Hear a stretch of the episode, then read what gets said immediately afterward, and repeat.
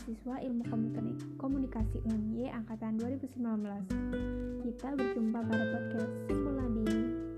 Pada podcast perdana ini, aku akan share ke kalian semua tentang sistem dan teknologi penyiaran. Selamat mendengarkan. Jadi, apa sih syarat penyiaran? Ada yang tahu? Yap, yang pertama harus ada spektrum frekuensi radio. Yang kedua, harus ada sarana pemancar. Yang ketiga, harus ada perangkat penerima. Yang keempat, harus ada siaran. Dan yang terakhir, harus dapat diterima secara serentak. Lalu apa sih spektrum frekuensi radio? Aku nggak tahu nih. Oke oke, nih aku kasih tahu. Jadi, spektrum frekuensi radio adalah kumpulan pita frekuensi radio yang berbentuk gelombang elektromagnetik serta memiliki lebar tertentu.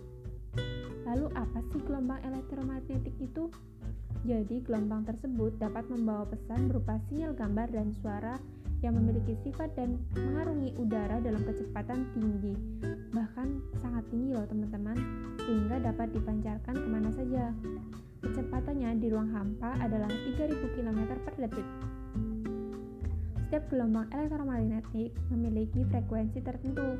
Secara umum, frekuensi dapat diartikan sebagai jumlah pengulangan getaran dalam satu detik yang dihitung dalam satuan hertz. Nah, teman-teman, suara yang dapat diterima manusia memiliki frekuensi sangat rendah, yaitu 20 Hz sampai 20.000 Hz. Sarana pemancaran sendiri terdiri dari mikrofon yang mengubah bunyi menjadi sinyal listrik.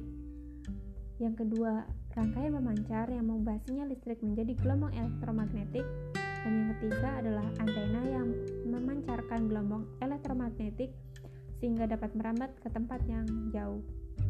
Nah, untuk teknologi pemancar sendiri ada dua ya teman-teman, yaitu ada AM atau amplitude modulasi dan FM yaitu frekuensi modulasi. Sedangkan pemancar televisi tersendiri dari pemancar suara dan pemancar gambar. Sistem pemancaran menggunakan sistem pemancaran terestrial dan sistem pemancaran satelit yang kemudian dapat diterima oleh pesawat radio dan pesawat televisi.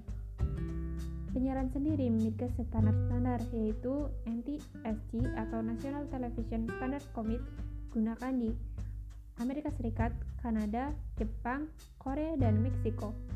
Dan yang kedua adalah PAL atau Test Alternating Dayline digunakan di sebagian Asia termasuk Indonesia, China, Amerika Selatan, dan sebagian Eropa. Yang ketiga adalah SCAM atau Sequential Color Affect Memory digunakan di Prancis, Asia Tengah, dan Afrika. Yang membedakan standar penyiaran di atas yaitu jumlah bingkai, gambar per detik, jumlah garis setiap frame, jumlah frekuensi yang digunakan. Kalau untuk PAL dan SCAM 25 frame per second. Kalau untuk NTSC 30 frame per second. Nah, sedangkan untuk perbedaan field NTSC 525 PAL 625 dan SCAM 825. Eh, tunggu dulu. Jadi, file adalah horizontal line in frame. Untuk jenis lembaga penyiaran ada tiga lembaga penyiaran publik, komunitas, dan swasta. Gimana nih teman-teman dengan materi kali ini? Semoga kalian suka ya. Kalian jumpa pada podcast Simpel Adi. Semoga bakal ketemu lagi ya teman-teman pada podcast-podcast selanjutnya. Terima kasih. Assalamualaikum warahmatullahi wabarakatuh.